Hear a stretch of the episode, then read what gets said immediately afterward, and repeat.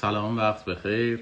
در بحث از مقدمه و آشنایی با مفاهیم اساسی و وضعیت بازار در صنعت نفت و گاز رسیدیم به سیاست های کشورهای مصرف کننده بعد از بحران نفتی 1973 بحران نفتی 1973 خیلی بحران مهمی بود. به ناگاه عرضه نفت توسط کشورهای عربی اسلامی متوقف شد و خب این کشورها تولید کنندگان اصلی نفت هم در جهان محسوب می شده بازار به شدت با کمبود عرضه مواجه شد. طبیعی بود که در کنار بعضی از اقدامات مثل تلاش برای افزایش تولید نفت در بعضی از کشورهای نفتی اسلامی مثل ایران خود کشورهای مصرف کننده هم به دنبال راهکاری باشن که اگر چنین بحرانی مجددا اتفاق افتاد از پسش بر بیاد. به همین دلیل تلاش شد که اکتشاف نفت در مناطقی که ثبات سیاسی بیشتری داره در مقایسه با کشورهای خاورمیانه افزایش پیدا بکنه. من یک توضیحی بدم در مورد همین اصطلاح ثبات در کشورهای خاورمیانه. یکی اینکه منظورمون از خاورمیانه چیست؟ معمولا این اصطلاح رو به صورت خاورمیانه و شمال آفریقا مورد استفاده قرار میدن. بعضی معتقدند که ایران هم جزئی از خاورمیانه تلقی میشه. من چون این اعتقادی واقعش این هستش که ندارم. یعنی استنباط شخصی خودم رو عرض می‌کنم. اون چیزی که ما به عنوان خاور میانه می‌شناسیم در واقع امپراتوری عثمانی است گویا در وسیع ترین وضعیت سرزمینیش. خب امپراتوری عثمانی با فتح کنستانتینیاپولیس در ابتدای سده 15 میلادی گذاری میشه. بعد تمام سرزمین های عربی مستعربه شامل شامات شامل عراق و ارزم به خدمتون سرزمین های عرب عربه مثل سرزمین های امروزی عربستان سعودی یمن این قسمت ها رو در بر می‌گیره و بعد توسعه پیدا می‌کنه به سمت فلسطین مصر و شمال آفریقا. یعنی اون منطقه‌ای که ما به عنوان خاورمیانه اصولا می‌شناسیم این من مناطقی هستش که در وسیع ترین گستره جغرافیایی امپراتوری عثمانی جزئیاتی داشتن. ایران یک سرزمین حاشیه‌ای محسوب می‌شد حالا درست است که ما برای ایران ارج و قربه بسیار بسیار زیادی قائل هستیم ولی شواهد تاریخی نشون میده که از صده در واقع 16 میلادی به بعد و به خصوص از سده 17 میلادی به بعد ایران اهمیت درجه اول نداره. ایران یک اهمیت حاشیه‌ای داره. به چه دلیلی این اهمیت اهمیت حاشیه‌ای است؟ خب امپراتوری عثمانی مسیر جاده ابریشم رو مسدود کرد و ایران هم اصولا یک کشور ترانزیتی بود. وقتی مسیر خشکی مسدود شد از جایگاه ایران هم کاسته شد در حمل و نقل زمینی و ترانزیت زمینی و اتفاقا به خاطر همین بود که اروپایی ها به دنبال راه های دریایی رفت. به علاوه اون چیزی که بسیار جذاب بود برای اروپایی ها عبارت بود از تجارت با آسیای جنوب شرقی. یعنی تجارت با ایران آورده چندانی برای اروپایی ها نداشت. دلیل اولی که اروپایی ها وارد ایران شدن به پیشنهاد شرلی کمپانی هند شرقی بریتانیا در گمان می‌کنم 1603 میلادی یا 1604 میلادی به ایران آمد. این بود که می‌خواست از در واقع ظرفیت تجارت ابریشم در ایران استفاده کنه چون ایران در منطقه قفقاز دسترسی به منابع ابریشم داشت. در آسیای جنوب شرقی تجارت ابریشم دست پرتغالی ها بود و بریتانیایی ها برای اینکه به مرسولات و محصولات ابریشم دسترسی پیدا بکنن وارد ایران شد. بعد از فروپاشی امپراتوری عثمانی در پایان جنگ جهانی اول ما می‌بینیم که یک سری کشور عربی ساخته میشن.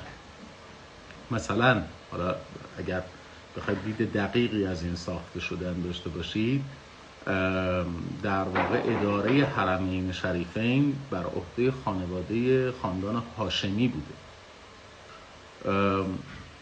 آل سعود میان و در واقع حرمین شریفین رو فتح می‌کنن و خاندان هاشمی که اساسا اول قرار بوده اونها اداره عربستان رو بر عهده داشته باشن کوچ می‌کنن میان در سرزمین های اردن یعنی پادشاه اردن.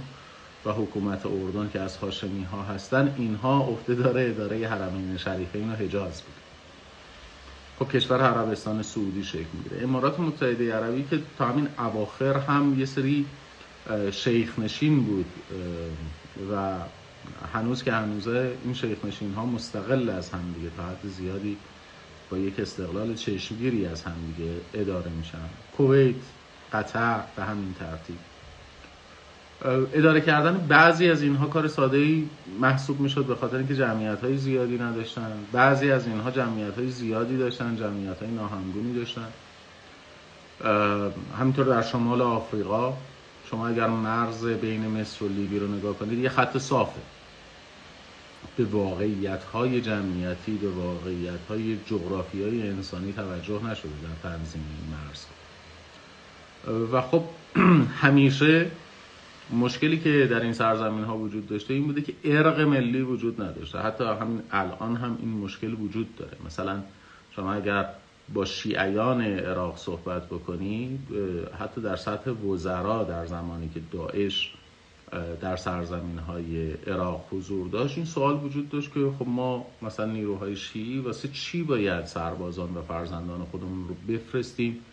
که یک شهر اهل سنتی رو که در معرض حمله داعش هستش نجات بدیم. یعنی انگار که نه تصوری از عراق واحد وجود نداره. از همین جهت هم بود که وقتی شرکت های نفتی می آمدن در این سرزمین ها با دولت ها قرارداد می بستن نمی توانستن انتظار ثبات داشته باشن. حکومت ها ممکن بود سقوط بود و باز هم از, این از همین جهت بود که غرب به ویژه ایالات متحده امریکا برای اداره این منطقه سیستم نظام های تک حزبی رو پیشنهاد کرد.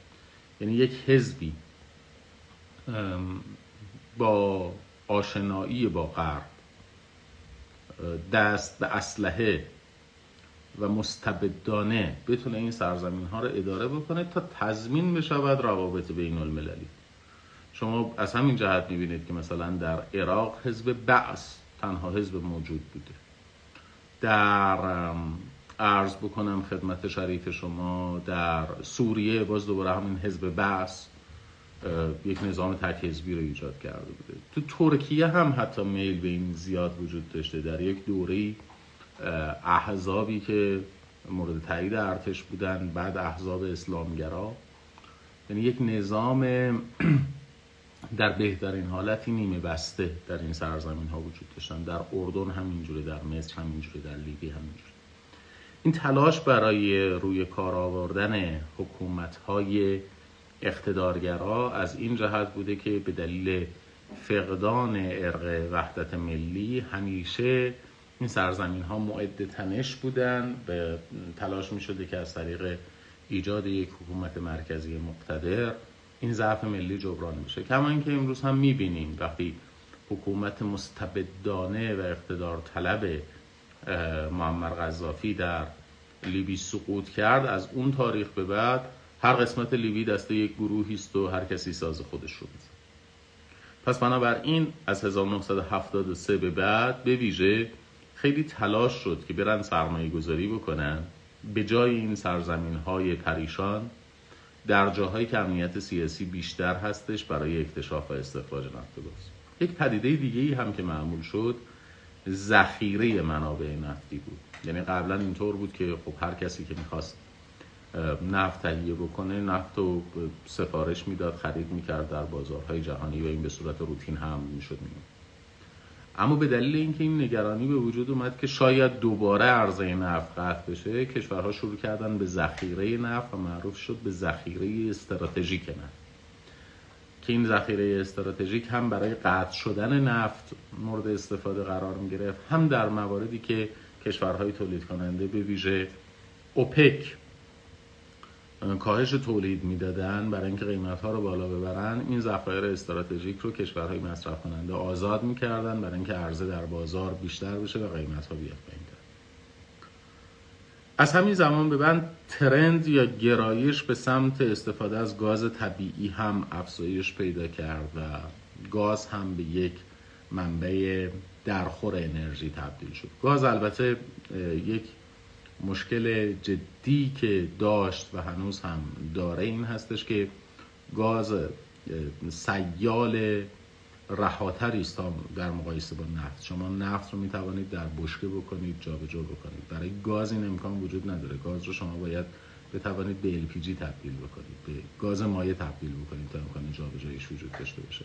بنابراین اگر فقط بخواید از گاز استفاده بکنید انتقالش فقط از طریق خطوط لوله امکان پذیره و این انتقال از طریق خطوط لوله یه محدودیت هایی داره. شما در نظر بگیرید در کشور خود ما ما وقتی می‌خوایم گاز رو از اصلویه جابجا بکنیم به مسافت 1500 کیلومتر و برسونیم به مناطق شرقی یا شمال شرقی کشور. مشکل پیدا می‌کنیم. به خاطر همین هستش که ترجیح میدیم گاز رو از ترکمنستان وارد بکنیم در اون مناطق. خب شما در نظر بگیرید مثلا ارزم به خدمتون استانهای غربی چین. اینها اگر بخوان از گاز استفاده بکنن مسافت های بسیار طولانی مسافت های بالای 2000 کیلومتر باید لوله گذاری بشه برای اینکه از نزدیکترین منابع گاز بتونن گاز بگیرن. در حالی که جابجایی نفت خیلی راحت تر به خاطر همین هم هستش که جهان داره حرکت می‌کنه به سمت تبدیل گاز به گاز مایع. الان قطر بخش قابل توجهی از گازی که استحصال می‌کنه از پارس جنوبی. داره تبدیل می‌کنه به گاز مایع. ولی ما این تکنولوژی رو نداریم و این تکنولوژی رو در اختیار ایران هم قرار نمیده. در عین حال تلاش شد که در خصوص مصرف بهینه انرژی هم مقرراتی وضع بشه. میزان مصرف انرژی کاهش پیدا بکنه. اینکه میزان مصرف خودروها در بنزین کاهش پیدا کرد. استانداردهایی در مورد سیستم گرمایش خانه ها برقرار شد. نتیجه همین تلاش کشورهای مصرف کننده بود برای کاهش میزان مصرف. معیارهای جدیدی هم تعریف شد برای کاهش دیوکسید کربن و مونوکسید کربن.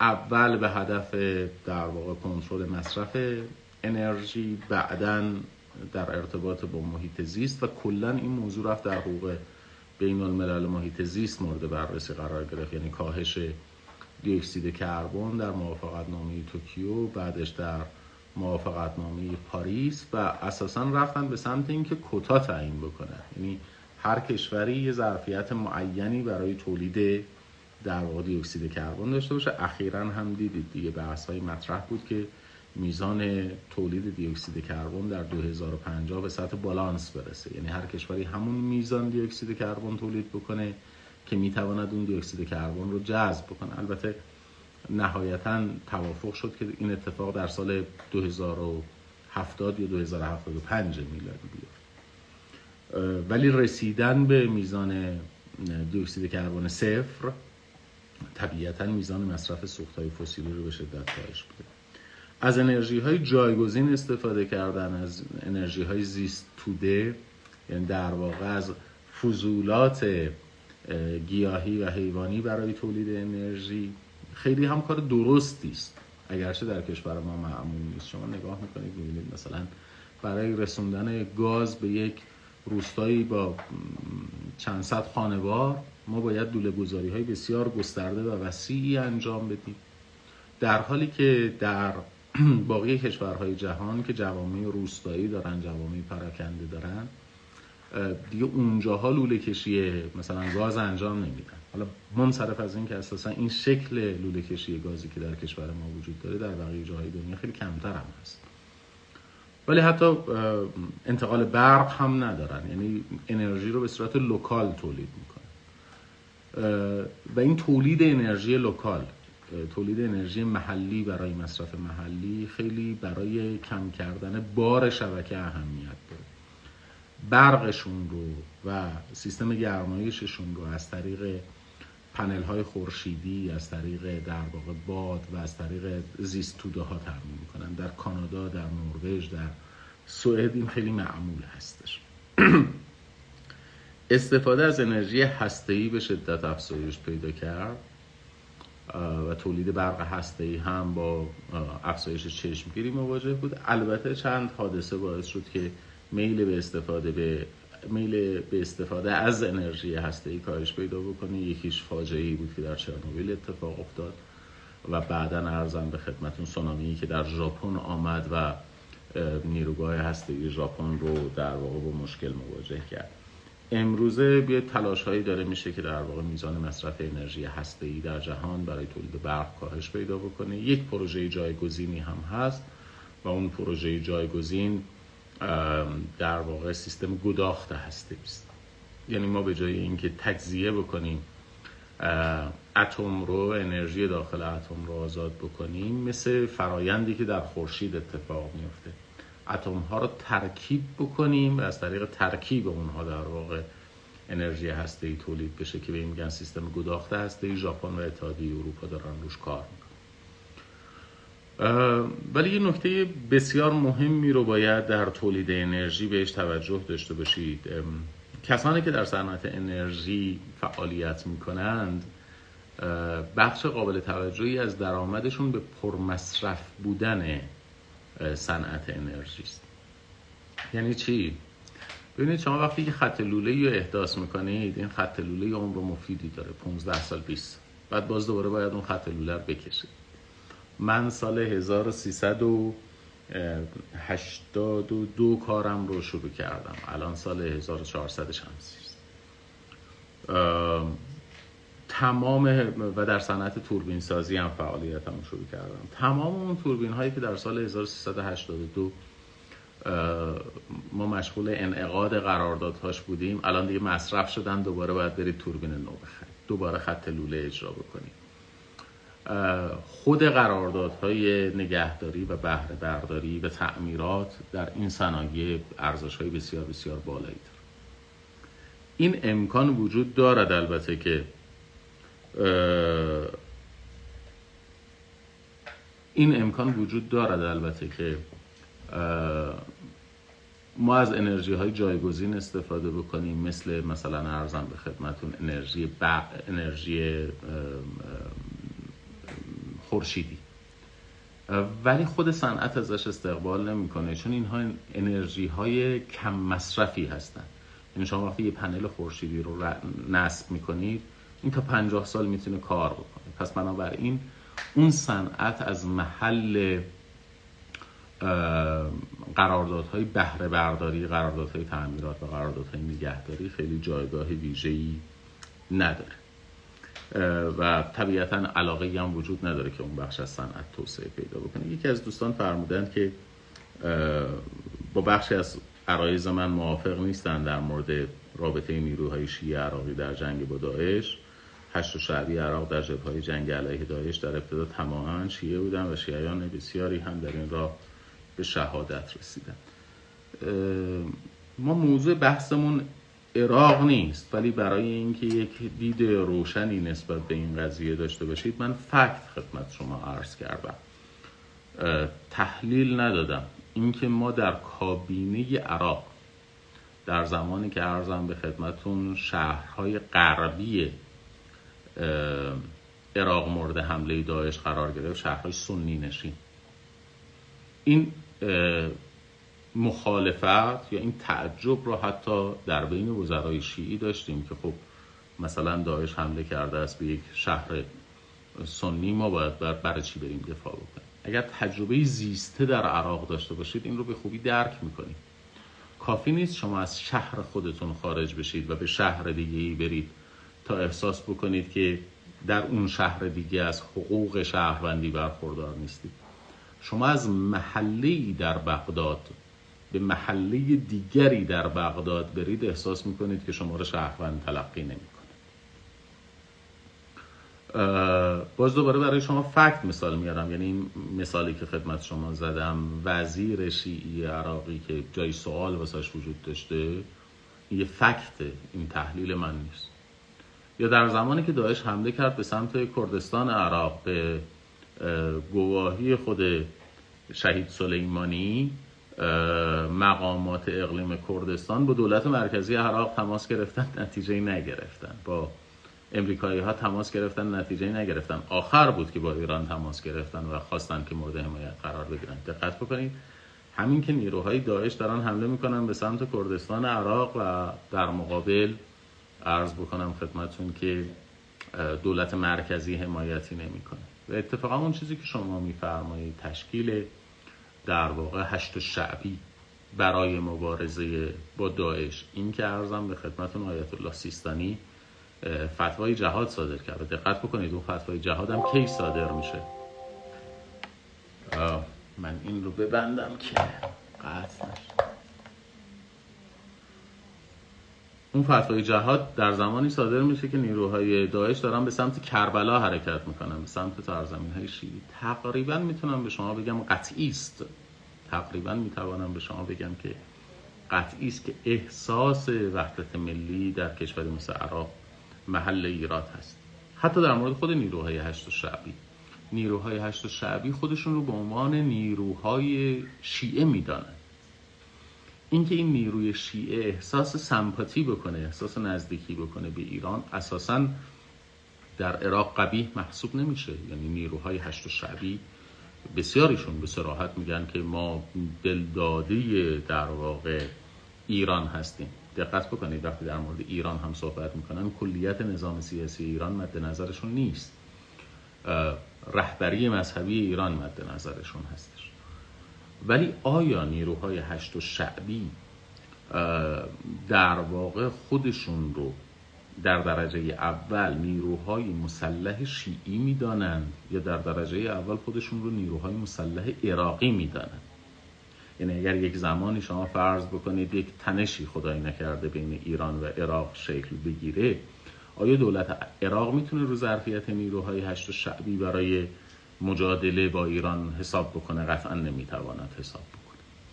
این دلیلش این هستش که هر کدوم از گروه بندی ها در عراق نگاهشون و ارزم به خدمتون ارزش هاشون ارزش های غیر ملی است. من قضاوت ارزشی راجبش نمی کنم اون چیزی که برای نیروهای مسلح در عراق اولویت داره چه شیعیان چه اهل سنت چه کردها.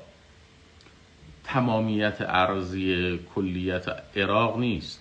کردها می‌خوان از خودشون حمایت کنن. شیعیان می‌خوان از مسلک شیعی خودشون اهل سنت به همین ترتیب. اولویتشون اولویت عراق واحد نیست. از این جهت عرض می‌کنم که حس وحدت ملی در اونجا وجود نداره. حالا اگر در مورد این قضیه هم چالش وجود داشته باشه شاید یک سفر به عراق و تجربه فضای عراق دید ما رو اصلاح بکنه. کمتر شما حس وحدت ملی رو در عراق مشاهده می‌کنید و کلا در همین در تمام این کشورهای این منطقه شما در لیبی هم برید همین مشکل وجود داره. در جایی مثل مثلا حتی مصر وجود داره در سودان وجود داره. بگذاریم. آخرین تحولی که ما بعد از سال 1973 داریم تلاش برای کشورهای مصرف کننده نفت از جهت انجام مذاکرات مستمر با کشورهای تولید کننده هستش برای اینکه در بازار به یک ثباتی دسترسی پیدا کنه فروم یا چهارچوبی که کشورهای مصرف کننده نفت ایجاد کردن برای مدیریت بازار انرژی تأسیس سازمانی بود به اسم آژانس بین المللی انرژی که در سال 1974 تأسیس شد. یعنی این زمانها حالا برای ما معنا داره. در 1973 ما شاهد عرض بکنم خدمت شما بحران نفتی اول هستیم. بلا فاصله در 1974 آژانس بین المللی انرژی تأسیس میشه. طبیعی نشون داره میده که یک واکنشی است نسبت به بحران اول نفتی. پای گذاران آژانس بین المللی انرژی هم سازمان همکاری ها و توسعه اقتصادی بود Organization of Economic and Cooperation Development. باشگاه ثروتمندان جهان یعنی ثروتمندترین کشورهای دنیا با توجه به ضوابط عضویت سختگیرانه که OECD داره در این سازمان عضویت دارن و این سازمان اومد آژانس بین المللی انرژی رو پای گذاری کرد. 28 کشور از سی عضو OECD الان در واقع عضو آژانس بین المللی انرژی هستن و هدفشون هم ارزم به خدمتون که تامین منافع کشورهای مصرف کننده در بازار نفته پس بنابراین اگر شما چون هر سال هم اوپک پیش بینی خودش رو از بازار نفت ارائه میده هم آژانس بین المللی انرژی. وقت آژانس بین المللی انرژی گزارشاش به گونه ای تنظیم شده که میل به تولید نفت رو افزایش بده ولی گزارش های اوپک محتاطانه تره در مورد مصرف. یعنی میزان مصرف رو آژانس معمولا بالا برآورد می‌کنه برای اینکه میزان تولید افزایش پیدا بکنه. از اون ور اوپک ملاحظات کانزرواتیو تری داره. چون آژانس در هر حال داره سعی می‌کنه با گزارش های خودش تحریکی در بازار ایجاد بکنه برای افزایش تولید. و اوپک کماکان تلاشش این هستش که میزان نفت تولید شده در بازار رو به گونه مدیریت بکنه که با کاهش قیمت ها مواجه نباشه. بسیار خوب. به این ترتیب بحثمون در مقدمه به پایان می‌رسه. وضعیت بازار رو در بحران های 1973 در 1979 میزان تولید رو با اون مفاهیم اساسی رو اینکه میگیم اوپک کشور تولید کننده منظورمون چیه؟ کشور مصرف کننده آژانس بین المللی انرژی اتم انرژی منظورمون چی هستش؟ خواهی می‌کنم. و همینطور مفهوم شرکت نفتی چی هستش؟ هفت خواهران کیا بودن؟ کسانی که تمام زنجیره تامین رو در اختیار داشتن نداشتن کیا بودن؟ اینها رو صحبت کردیم. از الان به بعد می‌خوایم وارد بحث در مورد تحولات قراردادهای نفتی بشیم. ما در دو فراز راجع به هر کدوم از این قراردادها صحبت خواهیم کرد. یکی در یک فراز مقایسه ای یعنی می‌خوایم ببینیم این قرارداد امتیازی چه تفاوت هایی دارد با قرارداد PSA قرارداد PSA چه تفاوتی دارد با قرارداد سرویس در یک فراز دیگه دوباره برمیگردیم که مثلا در مورد قرارداد امتیازی صحبت می‌کنیم ولی به صورت خاص و به صورت در واقع متمرکز بر اون نوع قرارداد. الان که داریم در مورد تحولات قراردادهای نفتی صحبت می‌کنیم می‌خوایم همه قراردادهای نفتی رو به صورت مقایسه‌ای بشناسیم. در واقع دیدی که این فصل به ما میده تشخیص تفاوت‌های این قراردادها با هم دیگه است. یعنی عمق دانشمون در مورد همه این قراردادها زیاد نمیشه. یک قرارداد امتیازی رو با تمام جزئیاتش نخواهیم شناخت. اما می‌تونیم تشخیص بدیم یه قرارداد امتیازی مثلا با یه قرارداد PSA چه تفاوتی داره. بعد از اینکه تحولات قراردادهای نفتی رو با هم دیگه بحث کردیم انشاءالله وارد بحث راجع به هر کدوم از قراردادها به صورت مستقل و تفصیلی خواهیم شد. خب. اولین قرارداد امتیازی نفت در سال 1857 میلادی منعقد میشه. فکر می‌کنم یک بار برای دوستان توضیح دادم. ولی مجددا از جهت یادآوری عرض می‌کنم. وقتی در مورد قرارداد امتیازی حرف می‌زنیم نمی‌تونیم سنت تاریخی ایالات متحده امریکا رو نادیده بگیریم. ایالات متحده امریکا کشوری بسیار وسیع. شما در نظر بگیرید یک سوی این کشور اقیانوس اطلس یک سوی این کشور اقیانوس آرام. شما در جنوب این کشور یک هوای گرم و مرتوب رو تجربه می‌کنید. در شمال این کشور ارزم به خدمتون به سرزمین های سرد می‌رسید. اینقدر به شما بگم که در زمان پایگذاری ایالات متحده امریکا اون سیزده مستعمره که اعلام استقلال کردن در مقابل بریتانیا قرار بود به سیزده کشور مستقل تبدیل بشن یعنی هر کدومشون اونقدر مساحت داشتن اونقدر جمعیت داشتن که بتوانند کشور مستقلی باشن. اما به دلیل شباهت های فرهنگی و زبانی و به دلیل ترس از اینکه دوباره زیر استعمار ایالات زیر استعمار بریتانیا قرار بگیرن یک کشور واحد ایجاد کردن. اسم این کشور همون رو نشون میده United States of America. اگر ترجمه معقود و معمولش رو بخوایم کنار بذاریم به معنای کشورهای متحد آمریکایی است. پس سرزمینی است بسیار بسیار وسیع. این سرزمین بسیار بسیار وسیع ویژه در ابتدای دوره استعماری جمعیت متناسب نداشته. به اون اندازه ای که این جمعیت این سرزمین ها رو پر بکنه آدم وجود نداشته. خب هر کسی هم که می آمده یک زمینی رو حیازت می‌کرده مالک می شده فرض بفرمایید در وسط یک دشتی ده تا خانواده حالا حد اکثر هستن. اینها زمین های بزرگی رو به تصرف خودشون در می آورد امکان بهره برداری نداشت پس بنابراین در ایالات متحده امریکا بازار ویژه کشاورزی بیش از این که از جهت عرضه زمین با محدودیت مواجه باشه از جهت عرضه نیروی انسانی محدودیت داشت. بخشی از این نیاز به نیروی انسانی خب طبیعتا از طریق تجارت برده تامین شد. میلیون ها نفر از آفریقا منتقل شدن برای تأمین نیروی انسانی مورد نیاز.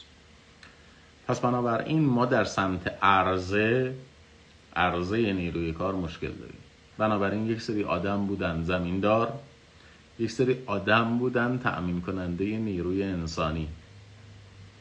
اونهایی که تأمین کننده نیروی انسانی بودن می اومدن زمین های کشاورزی رو اجاره می. و این اجاره اجاره های کوتاه مدت نبوده یعنی کسی نمی اومده یه زمینی کشاورزی رو یک سال اجاره بکنه. اجاره ها اجاره های بلند مدت بوده اجاره های پانزده ساله و پانزده سال یک نسل محسوب میشه. چرا میگیم پانزده سال یه نسل محسوب میشه؟ اینجوری شما در نظر بگیرید. شاید این مثال خیلی خوب جواب بده. شما پنج سالگی خودتون رو تصور بکنید. 20 سالگی خودتون رو هم به یاد بیارید. اون آدم پنج ساله کاملا به خاطرات پیوسته. این آدم 20 ساله شخصیتی هویتی کس دیگه است. یک آدم 20 ساله و یک آدم 35 ساله. شما در 35 سالگیتون 20 سالگیتون خیلی زمان دوری به نظر می‌رسه یک تحول شخصیتی دارید. 50 سالگی و 35 سالگی باز دوباره یک تحول شخصیتی است. پس ما هر 15 سال یک نسل در نظر می‌گیریم. این قراردادهای اجاره بلند مدت زمین قراردادهای 15 ساله بودن. ما به قرارداد اجاره بلند مدت زمین در اون دوره میگیم قرارداد لت. و البته با قابلیت تمدید خودکار. یعنی من اگر آمدم یک زمینی رو اجاره کردم به مدت 15 سال و دارم از اون زمین بهره برداری می‌کنم اگر بتوانم بهره برداری تجاری رو از اون زمین ادامه بدم به قیمت روز دوباره قرارداد قابلیت تمدید پیدا خب کسی که میاد یک زمینی رو برای یه مدت 15 ساله اجاره می‌کنه که فقط مثلا گندم نمیکاره محصولات فصلی که نمیکاره درختکاری هم می‌کنه آبخیزداری هم می‌کنه و این یه یوتیلیتی احتیاج داره یه پشت پشتیبانی احتیاج داره. این این کار زغال لازم داره این کار آب لازم داره. پس بنابراین کسانی که زمین رو می اجاره می‌کردن مستحدثات مربوط به بهره برداری آب مستحدثات مربوط به زغال رو هم خودشون آماده می‌کردن. یعنی اصلا درخت هایی میکاشتن برای تولید زغال. گاهی اوقات منابعی که باید مورد استفاده قرار می‌گرفت در این زمین به عنوان یوتیلیتی به عنوان مواد مصرفی در خود زمین کافی نبود. یعنی شما به منابع آب احتیاج داشتی زمین به اندازه کافی آب نداشت. می‌رفتید یک زمین دیگری رو اجاره می‌کردید فقط برای منابع آبش. می‌رفتید یک زمینی رو اجاره می‌کردید فقط به خاطر اینکه اونجا معدن زغال داشت. تدریجا باب شد که حتی یک قراردادهای اجاره بلند مدتی منعقد می‌شد برای اجاره معادن. یعنی معدن آب معدن زغال معدن فلزات و حالا تفاوتی نمی‌کنه که شما وقتی زمین رو اجاره می‌کنی بلند مدت برای بهره برداری از معادن اون معدن معدن آب باشد یا معدن ارزم به خدمتتون زغال باشد یا فلزات باشد یا نفت. چون وقتی شما آب رو اصلا زمین رو داری اجاره می‌کنی برای معدن آب به عنوان یک سیال همین حکم در مورد نفت هم وجود داره دیگه. نفت هم یک معدن سیالی است اولین قرارداد اجاره زمینی که منعقد می شود مشخصا با هدف استحصال و استخراج نفت. مربوط میشه به سال 1857 میلادی یعنی ذاتا یه قرارداد لت. در این قرارداد موجر به مستجر یک حق انحصاری اکتشاف و تولید میده. یعنی موجر است.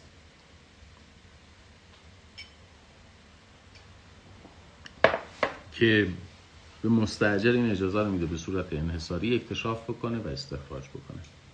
حتی از این مفهوم در تحلیل ماهیت حاکمیت دائم بر منابع طبیعی در فلات قاره هم استفاده شده. یعنی میگن وقتی دولت ساحلی بر منابع فلات قاره حاکمیت دائم داره معنیش این هستش که اجازه اکتشاف و استخراج این منابع به صورت انحصاری در اختیار دولت ساحلی است. اما location در واقع این انحصار باید مشخص باشه. این مشخص بودن لوکیشن محدوده جغرافیایی از کجا میاد؟ از خود قرارداد لت میاد. شما وقتی یک زمینی رو اجاره میدی به هر حال محدوده جغرافیایی اجاره این زمین باید مشخص باشه. مدت هم مدت معینی است این هم از ویژگی های قرارداد دقت بکنید. نفتی نیست. معین بودن زمان و معین بودن محدوده از ویژگی های قرارداد اجاره بوده که اومده منتقل شده به قرارداد امتیازی. و امکان تمدید خودکار که این امکان تمدید خودکار هم همونطوری که خدمتون عرض کردم مربوط به باز دوباره قرارداد امتیازی نفت نیست مربوط به قرارداد لت چون در قراردادهای اجاره بلند مدت زمین برای کشاورزی باغداری و آبخیزداری هم ما امکان تمدید خودکار رو داشتیم.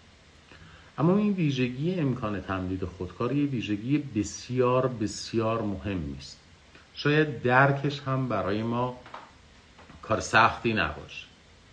با یک مثال ساده تر میشه توضیحش داد. من خواهشم از دوستان به عنوان یک موضوع حاشیه اینه. اگر می‌خواهید یک پدیده ای رو فهم بکنید ابتداعا باید تلاش بکنید که اون پدیده رو بر اساس پدیده های ساده تر توضیح بدید. اگر امکان توضیح اون پدیده بر اساس پدیده های ساده تر نبود آنگاه می توانید بیاید ادعا بکنید که این پدیده است جدید. یعنی فکر نکنیم در عالم حقوق یا در هر دانش دیگری. ما هی اگر بیایم بگیم آقا این پدیده جدیده من راجع یه چیز جدیدی دارم صحبت می‌کنم آدم های فاضلتری هستیم آدم های اندیشمندتری هستیم. خیر اینطور نیست. شما اگر بتوانید پدیده های پیچیده را بر اساس پدیده های ساده تر توضیح بدهید فعالیتتون علمی است. و اساسا فعالیت علمی از جایی شروع میشه. من این رو همیشه در درس فلسفه حقوق عرض می‌کنم. فعالیت علمی از جایی شروع میشه که شما بیایید سعی بکنید پدیده ای بر اساس یک پدیده ساده تر توضیح بدید. اگر ثابت کردید که این پدیده با پدیده های ساده تر قابل توضیح نیست آنگاه می توانید ادعا بکنید پدیده جدید است.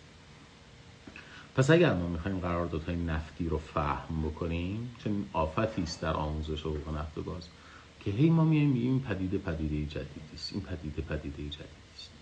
خب مقایسه ناپذیر میشن پدیده ها وقتی پدیده ها شبیه هم دیگه نیستن مقایسه ناپذیر میشن نتیجتا شما باید قرارداد امتیازی رو از صفر یاد بگیرید. وقتی قرارداد امتیازی رو یاد گرفتید و اعتقادتون این بود که قرارداد PSA یک پدیده جدیدی است در مقایسه با قرارداد امتیازی. یعنی هر چی در مورد قرارداد امتیازی یاد گرفتید در PSA به دردتون نمی‌خوره. به همین ترتیب PSA رو یاد می‌گیرید میرید قرارداد سرویس می‌خونید. میگید خب اینم پدیده جدیدی خب همه اون چیزی که در PSA خوندید به دردتون بعد میاد متمرکز میشید در ایران میگه در اصلا بایبک یه چیز دیگری است آی پی سی یه چیز دیگری است. یعنی دانش پیشین شما به دانش آتی شما کمکی نمی‌کنه. اما اگر شما بتوانید توضیح بدهید مثلا قرارداد امتیازی چه, تف... چه شباهت هایی با قرارداد لت داره می‌بینید نقاط افتراق دو سه تا مورد بیشتر نیستن مثلا تعیین تکلیف حق امتیاز. باقی شبیه لت یا در قراردادهای PSA وقتی می‌خوای قرارداد PSA رو توضیح بدی اگر فرضت بر این باشه که یک قرارداد امتیازی دستخوش تحولاتی شده که PSA به وجود اومده بعد انتظار داشته باشی 30 درصد 20 درصد بین یه قرارداد پی اس ای و یه قرارداد امتیازی تفاوت وجود داشته باشه. یعنی نتیجتا دانش پیشتر شما به دانش آتی شما کمک خواهد کرد. از این جهت هستش که عرض می‌کنم برگردم به موضوع بحث خودم. از این جهت هستش که عرض می‌کنم من شاید با مثال ساده تری بتوانم برای شما یک نمونه عینی بگم که منظور از امکان تمدید مدت قرارداد چیه؟ و این امکان تمدید مدت قرارداد چه آثاری در پی داره؟ ما در کشور خودمون در اور بین مردم و همینطور در قانون. یه قراردادی داریم. موضوعش امکان تمدید خودکاره. یعنی اصل قرار داده به اندازه امکان تمدید خودکارش اهمیت نداره. اهمیت امکان تمدید خودکارش از اصل قضیه مهمتر چه قراردادی؟ قرارداد سرقفلی. قرارداد سرقفلی ذاتا یه قرارداد اجاره است. شما یه منزل مسکونی رو اجاره می‌کنید. یه انبار رو اجاره می‌کنید. یه مغازه رو هم اجاره می‌کنید. تفاوتی که نمی‌کنه همه اینها قرارداد اجاره. اما در قرارداد اجاره واحد تجاری شما میگید آقا من اینجا رو دارم اجاره می‌کنم یه کافی شاپ بزنم. خب یه سال طول می‌کشه مشتری ها منو ببینن بشناسن پاتوق بشه اینجا. یعنی فعالیت تجاری کاسبی به جاش خیلی وابسته است. بنابراین برای من صرف نمی‌کنه که بیام امسال قرارداد ببندم فردا بخوام بلندشم برم یه جای دیگه پس فردا بلندشم برم یه جای دیگه. نتیجتا توی قراردادهای اجاره املاک تجاری معمولا یه شرطی می‌ذارن. میگن مستاجر بیاد یه پولی علاوه بر اجاره. به موجر بده. تا موجر حق انعقاد قرارداد با سالس رو در پایان قرارداد اجاره از خودش سلب کنه. یعنی چی؟ من میام به شما میگم آقا من مایی 5 میلیون تومن به شما اجاره میدم. ولی یه میلیارد تومن به شما میدم که وقتی قرارداد اجاره تمام شد نری با کسی دیگه قرارداد اجاره ببندی این قرارداد اجاره رو به نرخ روز با من تمدید بکنی ما به این میگیم قرارداد سرقفلی سرقفلی چیه؟ حق تقدم مستجر است برای تمدید قرارداد اجاره سرقفلی چیه؟ حق تقدم مستجر است برای تمدید قرارداد اجاره خب. خوب دقت کنید. وقتی شما سرقفلی می‌خرید اصل قضیه چیه؟ اصل قضیه اون اجاره بهاست؟ اصل قضیه مالکیت این ساختمونه یا اصل قضیه حق تقدم بر اجاره است؟ اصلا ارزش اصلی این مال در حق تقدم اجارش نتیجتا وقتی موجر می‌خواد این حق تقدمی رو که واگذار کرده باطل بکنه باید دوباره بخردش و قیمت بسیار بسیار بالایی. یا مستعجر میره حق تقدم خودش رو به دیگری میفروشه. ما به این میگیم حق سرقفلی اگر میگیم تو قراردادهای لت قراردادهای اجاره بلند مدت زمین در امریکا مثل قراردادهای واحدهای تجاری ما حق تمدید خودکار قرارداد وجود داشته یعنی اونها حق سرقفلی داشتن. اگر برمیگردیم میگیم که در قراردادهای امتیازی ما از لت الگو برداری کردیم و این حق تمدید خودکار در قرارداد از قرارداد لت به قرارداد امتیازی اومده یعنی قرارداد امتیازی هم سرقفلی داره. وقت این تو درک یه سری تحولات پیچیده تر تاریخی به ما کمک می‌کنه. قراردادی که شرکت نفت ایران و انگلیس با ایران داشت که قرارداد امتیازی بود. چون قرارداد امتیازی بود یعنی حق تقدم خودکار داشت یعنی حق سرقفلی داشت.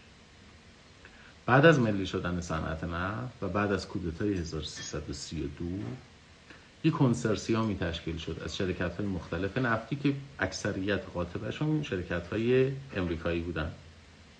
قبلش سرقفلی نفت ایران متعلق به انگلستان بود شرکت نفت ایران انگلیس. حالا یک کنسرسیومی با اکثریت کشورهای با اکثریت شرکت های امریکایی آمده بودن وقتی اون قرارداد کنسرسیوم نفت منعقد میشه که قرارداد بسیار بسیار مهم نیست. ما دو, دو قرارداد رو در تاریخ حقوق نفت ایران به عنوان قرارداد کنسرسیوم می‌شناسیم. یکی قرارداد بین خود اعضای این هاست که هنوز محرمانه است و منتشر نشده. جالبه. و دیگری قرارداد بین کنسرسیوم نفت و دولت ایرانه و هر دو میگن قرارداد کنسرسیوم. ولی مشهورتر قرارداد بین کنسرسیوم با دولت ایرانه. اون چیزی که من الان دارم راجع صحبت می‌کنم قرارداد بین خود اعضای کنسرسیوم. تو اون قرارداد بین اعضای کنسرسیوم شرکت های نفتی امریکایی پول بسیار سنگینی رو به انگلستان پرداخت کردن. اون پول چی بوده؟ پول خرید سرقفلی نفت ایران بود. پس یعنی در واقع این حق تقدم بر اکتشاف و استخراج نفت ایران رو امریکایی ها از انگلیسی ها خریدن. بنابراین وقتی ما یه عبارت ساده ای رو استفاده می‌کنیم میگیم همراه با امکان تمدید مدت قرار داد. من خواهشم از بچه اینه که این رو حفظ نکنیم این رو بفهمیم. بفهمیم که این امکان تمدید مدت قرارداد که از قرارداد لت اومده تو قرارداد امتیازی معناش چیه؟ ارزش تجاریش چیه؟